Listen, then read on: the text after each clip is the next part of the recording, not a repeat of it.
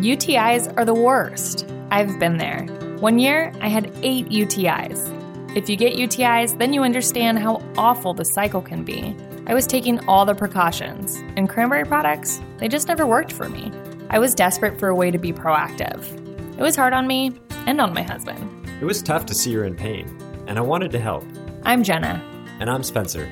With Spencer's background in biochemistry and our shared frustration when it came to UTIs, we were inspired to start Uqora. At Uqora, we make innovative urinary tract supplements and UTI relief products. Our effective urinary tract supplements finally give you a way to be proactive. Feel like you've tried everything? We get it. We have a money back guarantee so you can try risk free.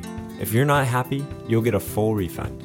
We're on a mission to help women get their lives back. Ready to join them? Go to uqora.com today. uqora.com.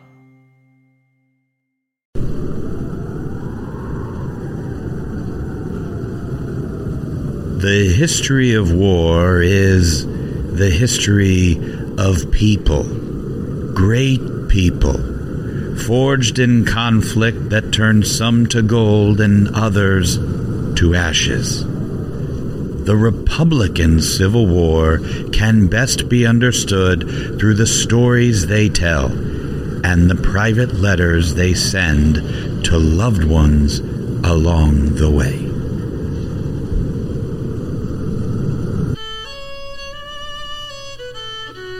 My dearest Melania, your faithful correspondence as I braved the front of the meme war has stiffened my resolve to defeat the rebel forces.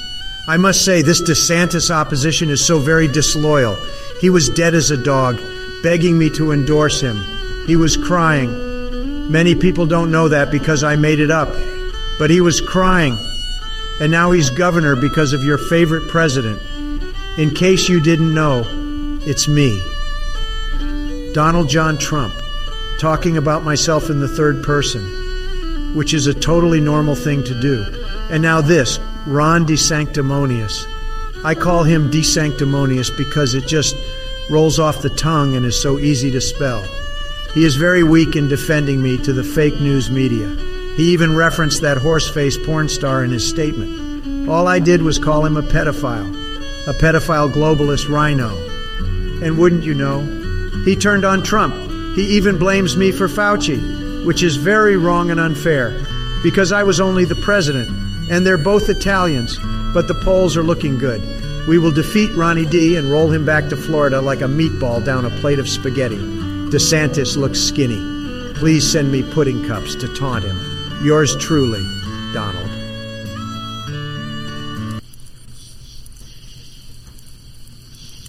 Dearest Casey, I never expected war to be a drag like this. Just a month ago, they were cheering for me up and down K Street but now my poll numbers are falling faster than an iguana in winter. And the truth is, I'm stressed. Stressed because I've got to be a nerd and finish the legislative session in Florida, while Donald Trump flies his jet, shakes hands, and kisses babies. The fake news loves that shit when the Donald does it. They say I lack the human touch. I tried to take one of those Myers Briggs personality tests online, and my computer started smoking who would have thought that not everything is as easy as an interview on Fox News or putting Disney in their place? Pray for me, Casey. These Iowa winters are cold, but at least they don't have red tide. Your loving husband, Ron. The 2024 Republican presidential primary field is taking shape. The battle lines are becoming clearer, and so is the field of candidates. Is the odds on favorites, if you look at the polling, still Trump versus Biden? That seems to be it, but it's just way too early to tell. I'm more angry now and I'm more committed now than I ever was. Big challenge for these candidates is going to be how do they navigate Donald Trump? And, and how do they navigate Ron DeSantis? You and I have a rendezvous with destiny. We'll welcome, welcome to a special edition of the Ruthless Variety program. That was something. Yeah, a little program variety. I mean, it's it's amazing how similar these AI things can be to the voices of the people. It's, it's, amazing. Why don't you explain to the folks what we heard there? Well, you know, obviously a disclaimer up front that that was not, in fact, Donald Trump and Ron DeSantis, but you can use these AI tools to generate their voice pretty pretty easily. And so, you know, we kind of went with like a Ken Burns style Civil War documentary. I like this a lot. introduction. I like. I, we sh- we need to do this on like maybe even a weekly basis where we summarize the week. Yeah, this I, way. I like it. It's it's like just a little bit of pageantry. Yeah, You know, a little something for the people. A little bit of variety, if you will. Right, the right. variety in the That- program. and nobody exits unscathed No, on the variety program. no, you're all going to get a little bit of fun making. Yeah, But Uh, that- I hope they they can appreciate it because you know what, if you're going to survive this Republican primary, you better get a thick skin. Oh yeah, and a good sense of humor, Right. Because there's going to be just like it's going to be Royal Rumble, Yeah. essentially. Like this is going to be the biggest, you know, no holds barred match we've probably ever seen in a Republican primary. And at the end of the day, it's it's fun. Yeah, it's fun, folks. That's the thing that everybody needs to understand. Like everybody gets so angry about politics. This is going to be the most fun you've ever had. Yeah. right. It's the the commentary, the back and forth. We talked about this yesterday, but honestly, it is. And, and that's the difference between the right and the left at this point is we're allowed to have fun. We're allowed to make jokes. We can still make jokes. We can still make jokes for a while anyway.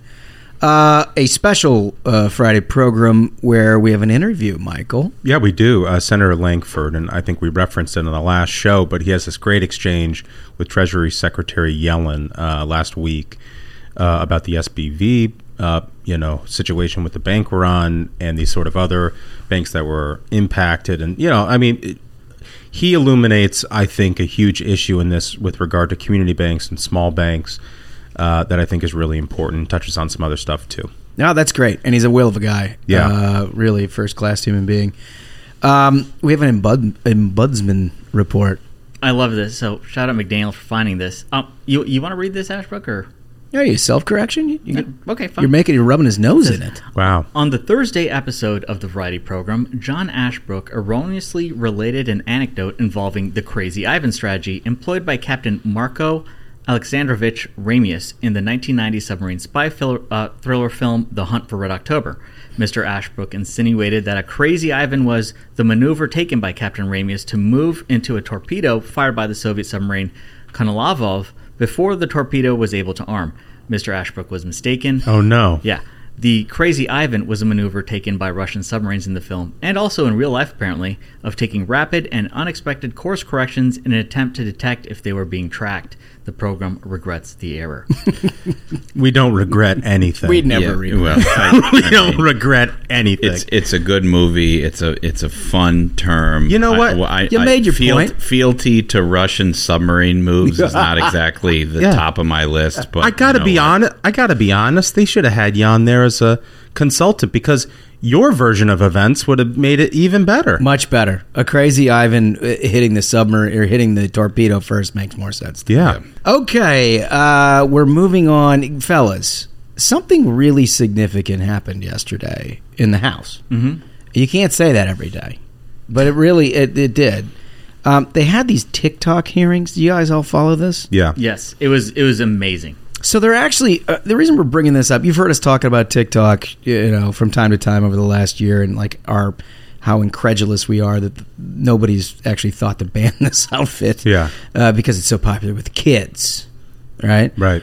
Well, they, they, they put together a hearing on this where they, they hauled down the brass from TikTok to ask questions. It did not go well for TikTok, did it, Smug? No, um, I think this is also just a huge credit to the House Republicans, huge credit to the voters who put them there, got the House majority because this is what happens. The, the, the House Republicans essentially made this a dunking contest Right. on, on, on TikTok, who had to sit there. And to me, I think the most alarming part of it was uh, they asked very specific questions of, of this TikTok guy, being like, okay, let's talk about the Uyghur genocide. Four times he doesn't, he, he den- denies any existence of it. It takes four times to deny the existence of that. He doesn't refute any allegations of the spying that's been going on. The only defense that I really saw for for TikTok was coming from a Washington Post reporter Yeah. uh, their tech writer, uh, Drew Harwell, I believe is his name, who himself was putting out misinformation. He said he had this tweet that said TikTok might downplay its ownership by a China-based company because members of Congress keep saying it's a secret Chinese spying machine owned by the Chinese Communist Party with zero evidence. And I was very happy to reply to him. There's multiple investigations that are currently happening, Department of Justice, FBI, into the spying. And TikTok themselves, at the end of last year, admitted to spying on journalists. so you think a journal of all people would know that yes, they've not only engaged in spying, but have admitted to some of it. God knows Right. what we don't even know about. Right. Well, even he, even the the CEO of this outfit was asked about whether they spy on American citizens, and he said, uh, "I don't think spying is the right way to describe it." which is incredible. I mean, what? And, and on our previous episode, we had brought up the point of like there are state and federal government websites which found TikTok had embedded tracking code on them. Yeah, well, because there's basically two ma- major issues at stake here. Number one is like content, right? Yeah. And um, I mean, Smug, you've talked about it a lot. That you know the the Chinese version of TikTok. Mhm. It's like you know, take this quiz game, or like see like this great you know. Uh, Like young young boys, yeah, this young boy scout walking an old lady across the street. Isn't that great? It's just and over here, patriotic it's, stuff. It's like, how are you depressed today? Yeah. and like, have you thought about killing yourself? Like that. That is the content that kids get on TikTok in the United States. Again, to their credit, House Republicans brought up that point very specifically Right. about how much content they found encouraging kids to kill themselves. Yeah. Right? And, well, and then the other side is the data privacy, which you've, you've also highlighted. But it was it was like a steel cage match with all these Republican members of Congress with like a folding chair. and and they, they even had examples, uh, uh, the House Republicans, of folks on TikTok giving specific threats against these members of Congress for having the hearings, which TikTok did nothing about, even after it had been flagged for them. yeah, yeah. So it's very clear there's an agenda that TikTok has, And didn't it's TikTok very anti-American. Didn't TikTok just hire some big Democratic firm? They did, and I think uh, someone pointed out that uh, one of the guys from that firm was sitting in the front row, right behind the Oh. CEO. He, I mean, I don't know how that It's guy that can feel Anita. about his It's that performance Anita today. Dunn outfit, well, right? well, well, yeah, but I mean, they don't need advice from even the Democrats because there was also a question where they asked, you know, were you briefed ahead of time of this hearing by anyone? In China at ByteDance, Oh, boy. or the Communist Party. I didn't The- I didn't hear that, Yeah, what was the and answer? the answer was, well, you know, many people have- across many the people- country Ah. have sent me unsolicited advice, and yeah, they- I mean, wow, hilarious, hilarious. Well, many people are saying. Many people are saying. Did you see where they were trying to ask the guy his views on the genocide of Uyghur people? Yeah, yeah, yeah. And he just would not answer. This is so. Yeah. I'll, I'll give the direct quote. This is from uh, Rep. Debbie Lesko, I believe, who had it. It said, "Do you agree that the Chinese government has persecuted the Uyghur population?" And TikTok C- uh, CEO uh, Shou Chew says, "I'm here to discuss TikTok and what we do as a platform." Oh, dude. I mean, here's here's the, reason why that matters, right? Is because TikTok represents that it has actually actually no connection Mhm. with the CCP. That's what it says, right? Right. They say that they've they've divested entirely. They're no longer associated with CCP. But that question, although irrelevant to the topic at hand, demonstrates that it is not at all disconnected. Totally. Because it's it's a question that when you are operating business within China, you cannot answer. As evidenced by the NBA. Mm. Right? Hundred percent. They can't do it. Anybody who has significant holdings, you can't answer that question because China sees it as a threshold issue. If you were doing if you're doing business in China and you answer that question in the affirmative, you're no longer doing business I mean, in China. The NBA specifically even has a factory and and uh, like a league development uh, uh, uh, facility in Xinjiang, one of the cities that China has very specifically set aside for concentration camps for Uyghurs. Right. I mean, you know, the CCP does not mess around with this stuff. At all. They want complete government control of all of the means of communication. You can't use Facebook in China. You can't use Twitter in China. You know, like some some people in China have to use like a virtual IP or some sort of way like well, to get around great, it. That's the great irony Right. is what you're what you're saying right now is that somehow we are so we are so fucked as a culture. We're so fucked. It's ba- it's back to the Pompeo thing on reciprocity, right? Yeah, Totally, but, totally. But like here in this country, we have had two years of whining and crying about content moderation of American companies with American voices with real American opinions. Right. And what we can do to harm those American companies, right? Whether or not we're gonna we're gonna throw them into Yeah. you know all kinds I of mean, different. like what's been happening with with Elon Musk and Twitter, where like you've had Democrats calling for him to like be dragged in front of a committee and Right. face jail time, Yeah. for Right. allowing free speech. And they block Meanwhile- Twitter in China. Yeah. Like, wake up. and those companies, those same companies, can't do business in Right. in, in China. Right. But the Chinese company, come on in. Hey, Come on. You know what? Red carpet. We're not even going to ask what you show us. My teenager loves it. oh, they love it. And then it's it's also important to point out, point blank, they asked the CEO if the Chinese government, Chinese Communist Party, had access to any of the data, and the guy says, "Oh yeah." Yeah. Oh, okay. Oh, thanks. Terrific. Well, at least we're not going to get him on perjury, huh? I mean, thanks for the info. Holy smokes. Anyway, it's something to watch because I didn't see a lot of uh, pushback on the Democratic side. Seems to me like we're nearing bipartisan consensus here. I hope we are. I really do because it's it's so insidious. It's had such a horrible effect, not just on the country, but specifically kids. Yeah. who, who it just s- damaged them. The one population you would expect your government to actually have an eye out for. Seriously. Right.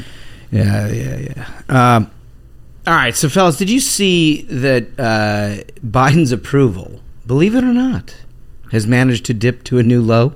Oh, unsurprising. Oh, no. oh no.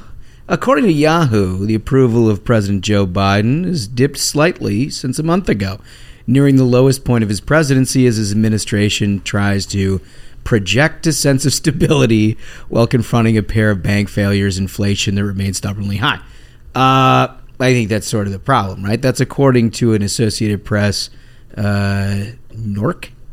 What is that? Center for Public Affairs Research? I don't know what NORC is, but it's an AP poll anyway, folks. And so it's, you know, uh, it's totally a credible one. It says right here, uh, the president notched an approval rating of 38 percent. He was at Mm. 45 in February, 41 in January. Uh, it says his ratings hit their absolute lowest point last July at 36 percent. You know when we were It was the gas crisis. Yeah, when everyone's facing all of that. Which, by the way, by the way, uh, you know it'll be driving season soon. Yeah. Yeah. And all of a sudden, all the media and the Democrats will express outrage at how it is that we've got gas prices going back up again. and then Joe Biden's approval rating will transition from the Associated Press to the Guinness Book of World Records. yeah. I mean, I, I think I think what it shows is you know Joe Biden's approval is um, you know a mile wide and an inch deep with much of the electorate. Yeah. In that you know he was basically elected as the steady hand caretaker president, and so anytime they sense you know broadly some instability in that, bank runs, you know the the failed Afghan withdrawal, the, Yep. you know the inflation, Yeah, the floor price- drops. the floor drops right because they're uh, they just don't want to hear anymore Yep. right and so i think i think that's what he's dealing with here it's not that like some huge catastrophe has happened that you would think that joe biden would sink to this this level it's i think it's that it's the instability that i mean that's what they voted for Do you, you want to hear how Yahoo characterizes all of this? oh, i can't wait Oh, it's so good. You guys are going to love it. The president has taken ambitious steps to boost the U.S. economy hmm. with his $1.9 trillion coronavirus relief package in 2021, infrastructure investments, support for computer chip plants, and taxes on corporations and the wealthy to help healthcare and shift away from fossil fuels. But those efforts involve multi-year investments that have yet to provide much optimism. Um, I mean, is this like a, a journalist writing this, or is, is this the Biden campaign in waiting? yeah, it- like here's the press release, just copy paste this. it's that classic classic trope in in news media when it comes to democrats it's like the people just don't know how good they have it Yeah. yet Yeah. it's going to take a while It's got to sink in just how great they have it Well, It's it's like, don't been you people very know, ambitious. Like, this is the strongest economic recovery in history, Jack. I know that you're paying a ton for groceries and times are tough, but you got to understand, Joe Biden's the victim here. Stop screwing him. Just say you approve of his job. Smug, it's been a very ambitious agenda that gets I mean, our it is economy back on shameless. track. It is shameless. Well, so, but here, here's one bullet that I think is worth concentrating on. Democrats under the age of 45 feel less positive about Biden. causing a drag on his approval ratings. Just 54% approve of the president's economic leadership, compared to 72% of Democrats older than 45. Wow, that is a Similarly, just 66% of Democrats under 45 approve of Biden overall, compared to 85% of older Mm. Democrats. So, you know, you, you, like yesterday we were talking about primarily Nikki's message about generational change. Again, one of the reasons why I'm fixated on this is because it just works everywhere. Yeah. It just works everywhere. Conservatives see it as an inherent critique of Biden.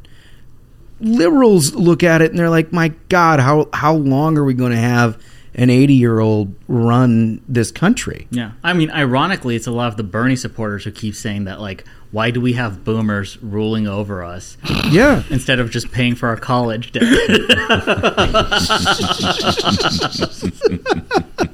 I mean, you can see it's sort of a sympathetic case. Anyway, just keep an eye on that because I think that's a really important thing. I'd be really surprised if there weren't more people that start adopting that message as we go along.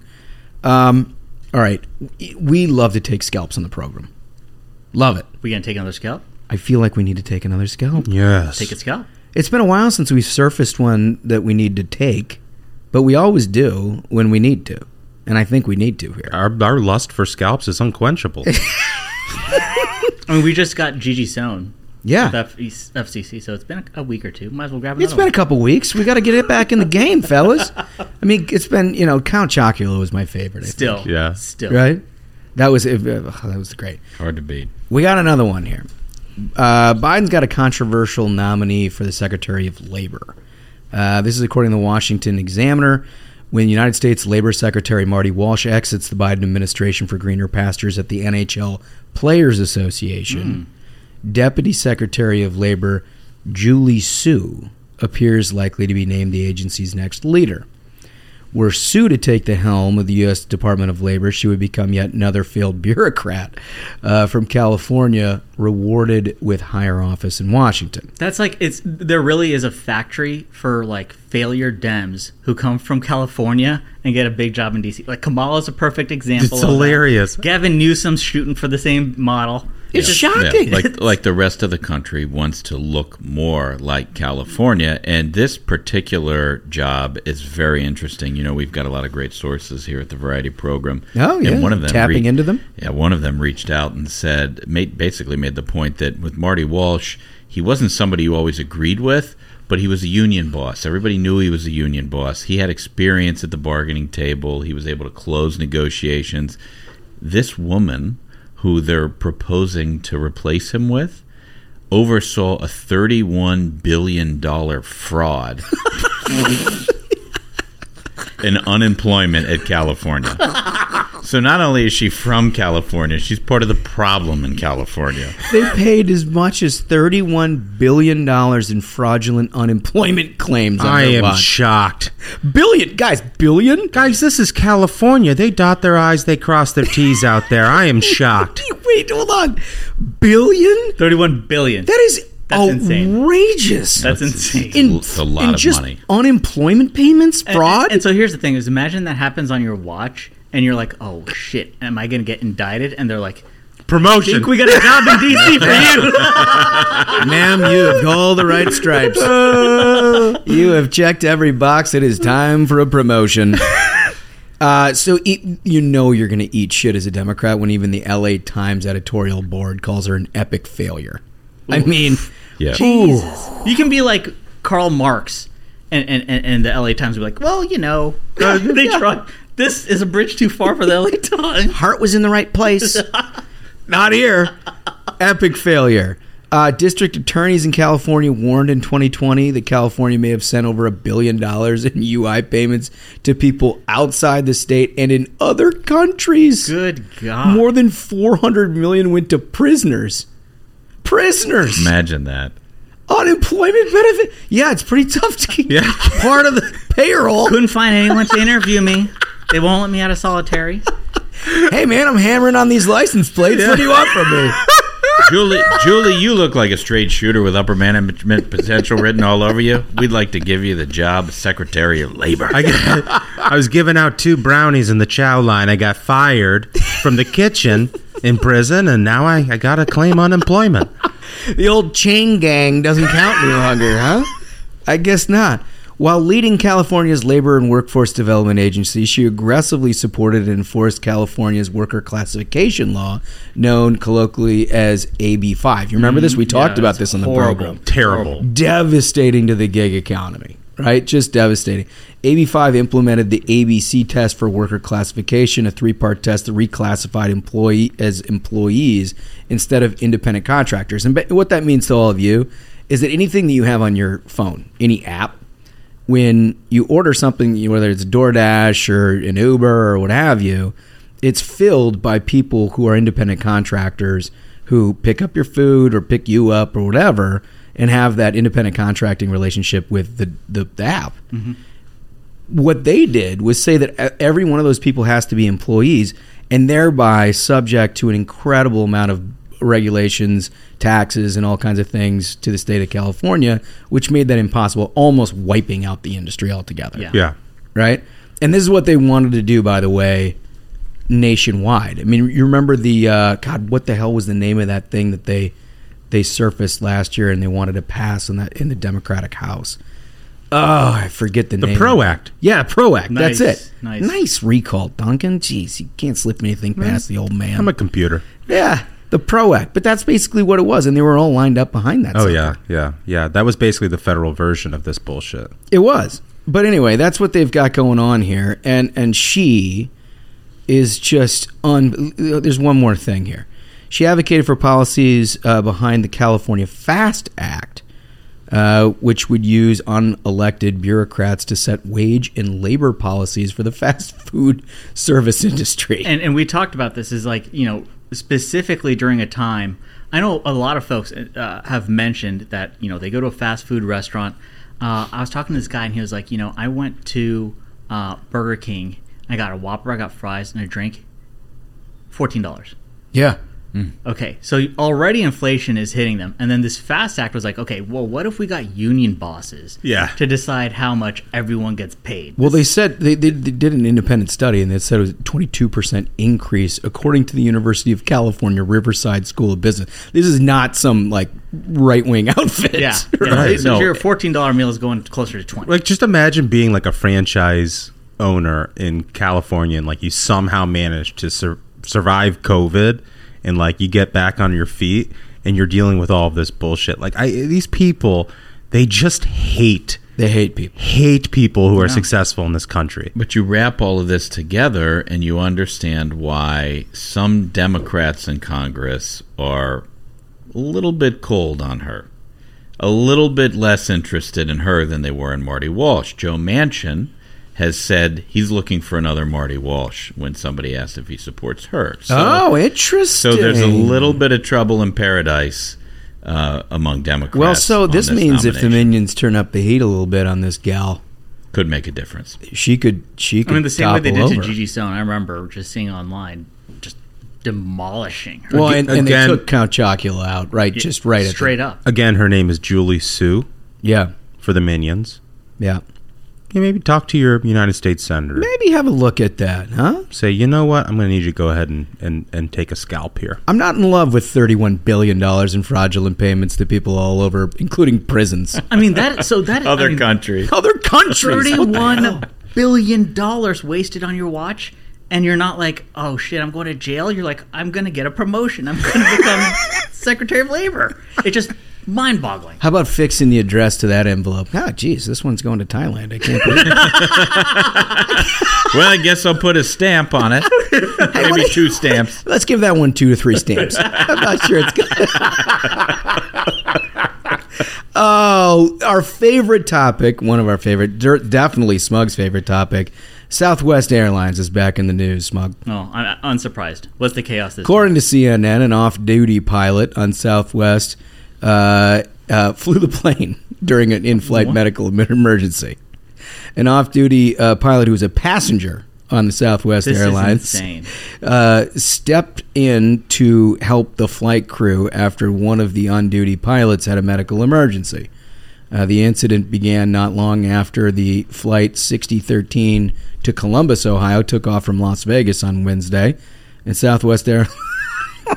they said one of the pi- pilots needed medical attention, and uh, a credentialed pilot from another airline. From another airline. Yeah. Wasn't even a Southwest.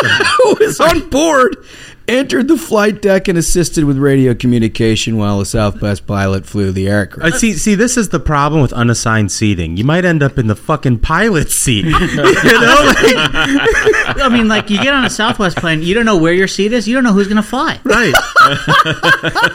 It's like you're drawing straws. Who wants to fly? Who wants to sit here? You might be sitting in the toilet. You might be sitting in the captain's chair. Dude, it really is like that old movie Airplane. Yeah. When they went in the back, Yeah. they're like, "Can anybody fly a plane?" Guy's like, "I got it. I guess I can." Yeah. You know, my, my favorite part of that movie is when they uh, they put on the autopilot And the It- blow-up It's doll? just the blow up doll. just sitting there. And then when she has to manually blow it up, oh, I knew you'd get Well, there. The, the best joke was he had a drinking problem, and he's like, "I have a drinking problem." It's just he pours the glass all over himself. Yeah. If you haven't watched that movie, and I imagine there's a large number of our listeners who this is well before their time, it holds up. It Yeah, does. It's hilarious. It holds up. Look, airplane with an exclamation point. Look at, find it, and watch it tonight. You will love it. and it. it is essentially just this Southwest flight. It's just What Southwest. has been for the past couple months, where they're like, first off, didn't all their planes get grounded, right? And then they have every time you're going to see a brawl, like one of these airplane brawls, you know it's Southwest. It's the You Waffle it's House of the Southwest. sky. It really is. Except you don't even you don't even get a good meal. You don't even get peanuts anymore. You get nothing. You- I mean, like to be, to be to be on Southwest at thirty thousand feet, and they're like an announcement. Hey, do we have a pilot on board? Oh shit! Well, I was I would hope that's like the baseline, Guys, But like- you don't even you're not even sure you're getting one of those after the plane's taken off on Southwest. Well, apparently the guy was credentialed enough where he made it back uh, and he set her down. So that's good news. that's good news. It'd be nice if Southwest started doing that just to help out other airlines. just make sure that there's another pilot on, on board just in case one of your guys goes down. Holy smokes. All right, uh, fellas, I think we just wrapped a great week, but we have a big interview. Yeah, we got uh, Senator James Lankford. Let's get right to it. I want to welcome to the program a great guy, Senator James Lankford. Thank you for joining us. You bet. Glad to be able to do it. So, man, I saw this clip on on Twitter uh, uh, last week uh, of you in the Senate Finance Committee, uh, which kudos to you. That's a great committee spot, you know, to be at. You know, you guys oversee like fifty percent of the entire budget of the United States. Um, Clearly, we're doing a good job. Clearly,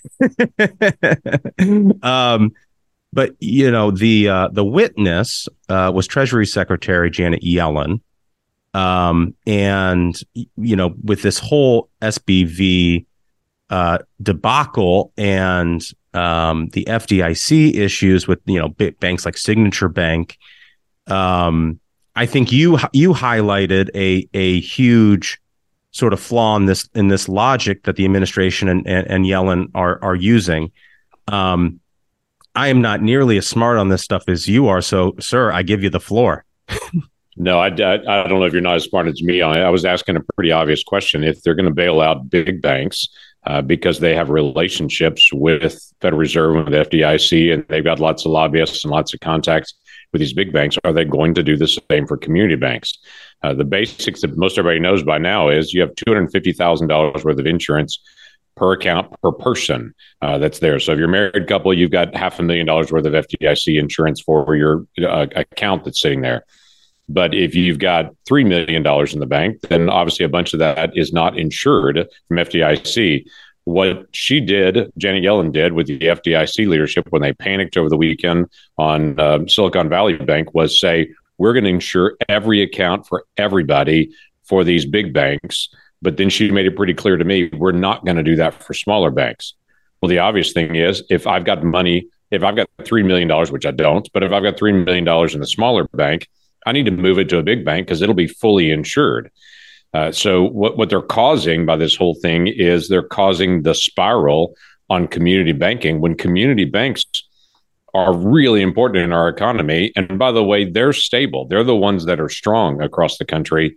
That's where the local grocery store in a rural town takes their money after hours and deposits it and has all that exchange in the convenience store and the gas station and the church and all those folks. They're really important to those local communities. But if they find out, well, I'm not going to be insured if I have above two hundred fifty thousand dollars, I just can't do business in that community bank, and it crushes the community bank. So Right, that you, was my you first basically question. you, you'd create a liquidity crisis. You'd have like a bank a bank run on stable financial institutions, community banks, just because of the policy of the administration Right. of favoriting these huge banks. So if you're, I mean, if you're a person with a lot of money in these community banks, you're like, well, I guess I got to take my money to J.P. Morgan or Bank of America, right? Which, I mean, which is absolutely terrible for them. It's terrible for them for customer service. J- J- JP Morgan is not going to set up a bank in Idabel, Oklahoma. They're just not going to do it. Okay. So it's going to be a local community bank. But if the, the big deposits all have to move and feel an obligation to move just to protect their assets because the administration prefers big banks and they're going to bail them out and not going to do something for community banks, that's a huge problem on it uh, across the country. And her answer to me was basically, "Hey, we're only going to do this if we consider them systemically important, and we, as this elite group, will, will determine who's systemically important and who's who's not on it." That's a problem. And so I was pushing back on that policy on it, and then to also, as as painful as it was, then to be able to ask, "Hey, if there's Chinese investors at Silicon Valley, which there were billions of dollars from Chinese investors there, are they going to be made whole by a special assessment?" On our community banks in small town Oklahoma, uh, are they going to have to pay an extra amount to cover Chinese investors? And their answer was yes, yes, they are. We're going to make them whole, and we're going to do that through a special assessment on smaller banks. That's just that's just not right. And there's not a person in Oklahoma that's going to pay higher fees for their banking that's going to be happy about bailing out Chinese investors. Yeah, it's absurd. It's absurd. And also I felt like in, in your in your series of questions, you're trying to drill down on on okay, specifically, you know, what are the criteria that you apply to d- designate somebody as having a risk, a systemic risk that would mean that we're going to insure deposits above this FDIC 250,000. It, it, you know, and she kind of went through a process uh, argument of like, well, they, they, you know, if the majority of the board votes and, but there was no real, you know, you know, quantitative assessment of what exactly that looks like. It, it seems like it's just a thing that happens in a closed room and we're just supposed to accept it.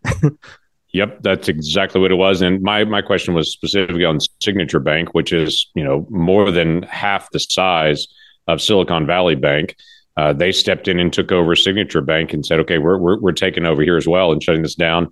And I look at it and go, "Okay, why why was Signature Bank uh, systemically important to the whole country? This New York bank." Um, and they, she just couldn't give me an answer other than it was at the same time as SVB, and so we just had to do it. I just think they panicked and responded. Typically, a bank like that, if there's something going sideways on it, they will close it down for a moment. They'll put it out on an auction. Another bank will buy them. They'll buy all the assets in the account and they'll reopen it. And if there's a loss, it's a minimal loss to those account holders, but it's not a nationwide bailout like they created. Right. Right. So, you know, as a senator, you know, talking to your colleagues, sort of absorbing the aftermath of all this stuff with SBV and these other banks and whatnot, and the administration's policy now, is there any anything like sort of any talk or any movement on on Capitol Hill to to clarify this or do something about it? I mean, you know, where where's everybody's heads at on on this? Yeah, first things first. The, the last thing Congress needs to do is jump in and pass a piece of legislation this week and say we're going to somehow fix it, pass something to say we did something. We, we've got to ask all the hard questions first. You know, the the board for uh, Silicon Valley Bank, where were they? How how were they not tracking this? Uh, they grew three times in size in five years. They had 96% of their folks were above the FDIC insurance uh, level. There's lots of, of warning lights out here. How did they miss it? How did the auditors, how did they miss it coming in from the FDIC? Something that's that that clear. So all of those things, there's basic regulatory issues we've got to be able to go through first before we try to pass something. And I, and I know there are folks that are on the hill here. They're like, we need to immediately pass something, get it done as quickly as we can, and and move on to other things. But let's do something crazy. Let's actually ask for the facts and let's get details before we try to knee jerk jump into something. If there's a need for a change, then we should engage. Long term, we've got to be able to look at what are we going to do to stabilize community banking now. If the administration is going to have this weird policy of big banks over community banks, or when we feel like it's important, we're going to throw money, and when we don't feel like it's not, we're not. Uh, that's going to be an issue that we're going to have to figure out a legislative solution long term, uh, so that we're actually setting policy here, and the future administration doesn't panic again. Yeah. Well said. Rather do it slow and do it right. um, I know, So- let's, do, let, us do something really unusual in Congress. Yeah. um, so pivoting to to another issue, um, you know, that we've we've talked about is this issue of asylum and the, and the reform that is going on. Yeah. Could you explain that a little bit more to our listeners? Oh yeah, so th- th- this has been this ongoing for a while, and it's been interesting to be able to track on what's happening at the border. We've had more than two and a half million people for the last two years illegally cross our southern border. I think a lot of people have heard that number. They've seen the stories. They're tracking them as like, is anything going to happen? People don't know right now the Biden administration started building border fence in Arizona. We have border fence being built right now. What they said they weren't going to do, right? It's terrible. They're building border fence right now because the Biden administration is finally figuring out, you know, this is really a problem, and it's not just a political problem; it's a real problem that's out there. And so they're building border fence. Number one. Number two, they put out a proposal to change how asylum is done. Now, asylum's just like refugee. You can't just, if you're a refugee, pick anywhere you want to go in the world. You go through a refugee process and vetting. For asylum, it's the same legal standards as that. And in most parts of the world, uh, you can't just show up at, so, at some country's door and say, I want to be able to claim asylum.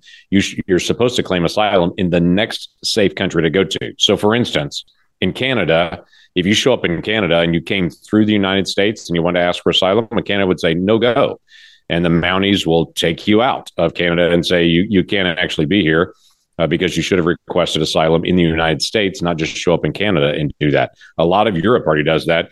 The administration, to my shock and and gratitude, they have put out a new proposal to say we want to look again at asylum and do this more consistently with what the rest of the world is doing. So they've got that what they call a notice of proposed rulemaking out right now, uh, asking the question: if we do it like this, what are your questions and challenges on it? So we've been working a lot with the administration to say that's actually the right thing to be able to do long term. And we're going to try to work with them to try to do something that's actually right at the border. So in a shocking moment, we'll see what goes sideways on this.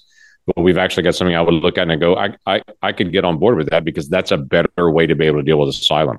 So the idea there is if somebody's coming from Central America, rather than tracking up, you know, going all the way up Mexico and into the United States, that they would seek asylum in another country, either in Central America or in Mexico itself?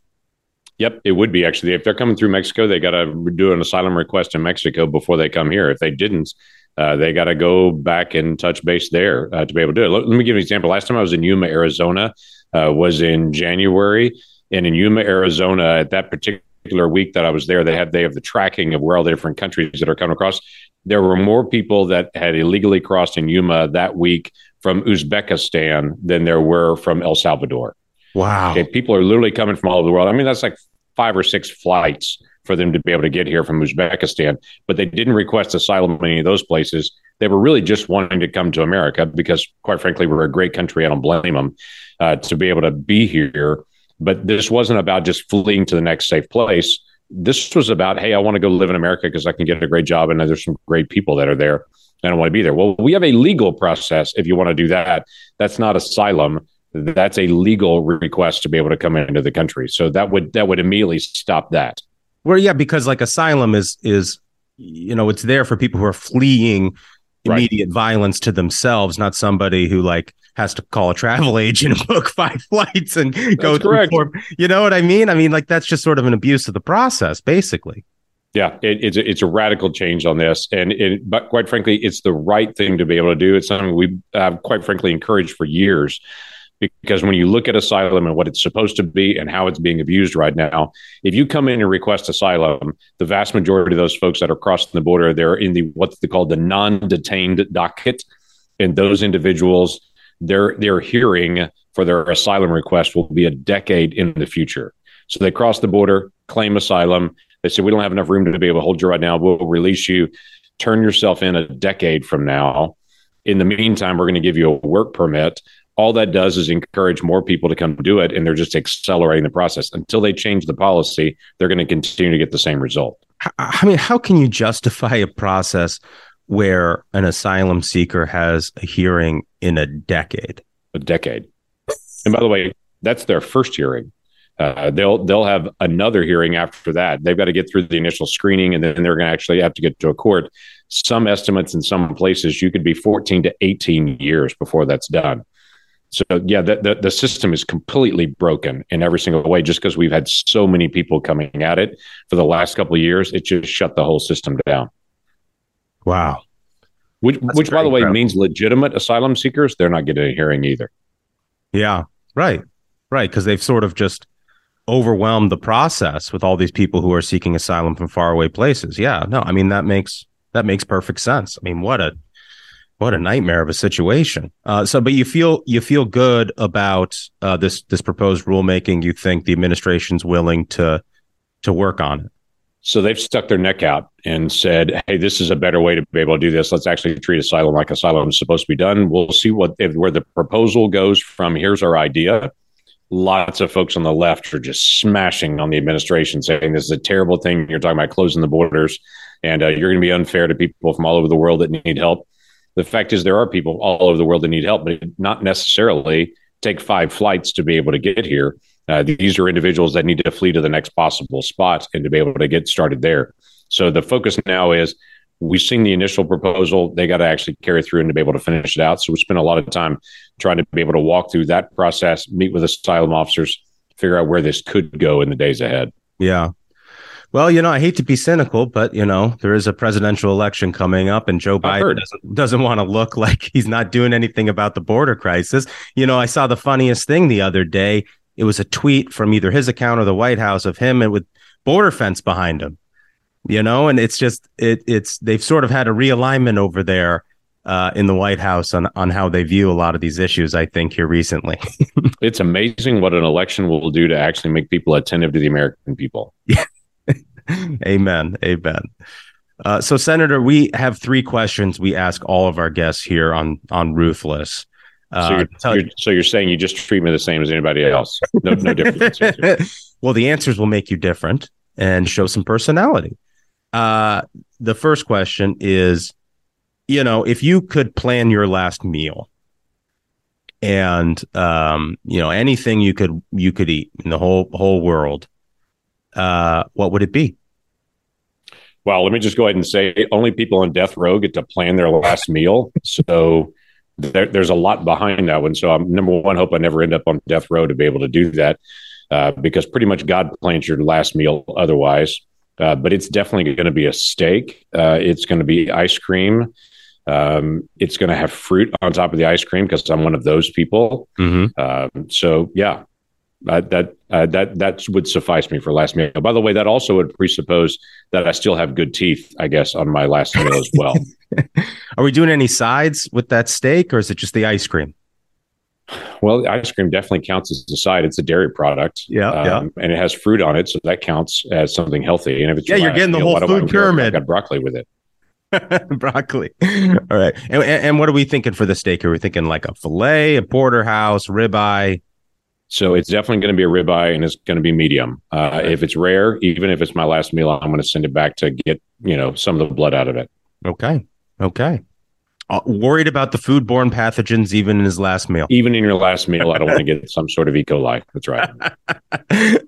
All right. So second question here is, you know, blue sky. Um, if you didn't get involved in in in politics, you could you know pick any any career what what you'd want to do. What would you do with your life? I would I would be right back where I was before. I was a youth pastor for 22 years before I was in Congress, which terrifies some people that a youth pastor is in Congress at this point. Uh, but yeah, I would go right back to working with students. I love working with students and families. No, no doubt that that's what I'd planned to do my whole life, and this was a total interruption for me. All right, all right. Well, that's a good answer. Good answer. Um, final question, um, and this one's a little complicated you know, it's our belief here on the show that, you know, all successful people are motivated by two things uh, either the thrill of victory or the agony of defeat. Um, and they use one of those two things to motivate them to be successful in life. Thrill of victory people are your optimist, glass half full. Uh, a victory really motivates them to go out and succeed more. Uh, agony of defeat people, um, you know, are like Michael Jordan. Um, you know, success for them lasts a minute but any slight, any failure, any mistake is something they carry with them forever. And they use that as a motivation uh, to never lose again. And that helps them succeed. So, on that spectrum between thrill of victory or agony of defeat, where do you find yourself? Well, I would be a mixture because I'm an optimist, but I'm definitely driven by agony of defeat. I hate to lose. If I make a mistake on something, I uh, I sit and dwell on it for a long time, try to figure out how to do it again. I have a statement my family knows well. I hate being a rookie at anything because rookies make rookie mistakes, and I hate making rookie mistakes. So when you do something the first time, you make a mistake, can't do anything about it. But I do not like to lose. Nice. That's a good answer. Good answer. Senator Lankford, I really appreciate you joining us. Uh, thank you so much. For our listeners, where can they find you uh, online? lankford.senate.gov. Lankford.senate.gov. That's got uh, email addresses, phone numbers, even a snail mail. If people still have a stamp, the post office be super excited if you used it. Uh, but yeah, all the, all the information's there. You can go online at, at Senator Lankford at any of the social media platforms. Just don't believe all of the comments you read on the social media platforms. I'm really not a six armed monster. I'm really not. awesome. Thanks a lot, Senator. You bet. Good to visit with you. What a smart guy. I just He's- love that yeah, guy. He's a great guy. Um, really interesting uh, thing that he talked about was, you know, I mean, Joe Biden might be running for reelection here, and so he's trying to figure out ways to get some wins under his belt. And this this this asylum issue, I think, is very very interesting. It's it's fascinating to see how the Biden administration is trying to tack to the center on that, and then all the stuff on, on, on the banks is is incredible. I'm glad he's there. I'm glad he's asking the questions. You know, Senate Finance is no joke. That's a major major committee. Mhm. So it's good. You know, I think. Um, you know, we also we, we often talk about on the show sort of show hor- horses and workhorses. Yeah, yep. And and Senator Lankford is definitely one of those workhorses. Totally. You know, his profile is definitely a lot lower than some of the people that you know listeners in this show might know. But just know, you know, there's a lot of people out there doing the hard work that don't get a lot of attention or appreciation. People like him. Yeah, and that and that is the one thing that in the the cable news era, which you know, thankfully there's other outlets like Ruthless what we're now here for. where we, we can do this kind of thing. But I do think in the cable news era in particular, you get a lot of people who are like, "Oh, he'll come on and cra- say crazy things," and everybody's like, "Well, he must be the most important person because he's on every night." And then you look at guys like that. Yeah, a guy who can disassemble Yeah. a Treasury Secretary in two minutes. Right. And it's like, oh, I'm pretty glad we got those guys too. Right. pretty glad we got those guys too.